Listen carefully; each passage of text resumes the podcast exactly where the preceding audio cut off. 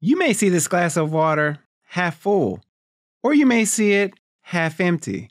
But the truth is a little muddier than that. Some may say the glass is also full, half water, half air.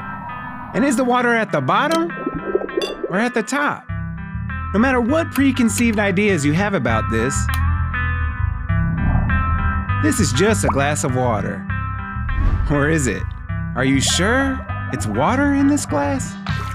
On Beyond Bias, the open minded perspective, we listen to all sides of an issue. In every episode, we ask researchers, truth seekers, to voice their perspective of the truth and spell out how their work can make our lives better.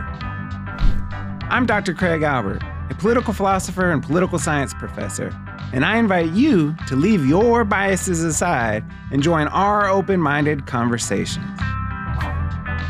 Subscribe to Beyond Bias, the open minded perspective, wherever you find your podcasts. First episode coming soon.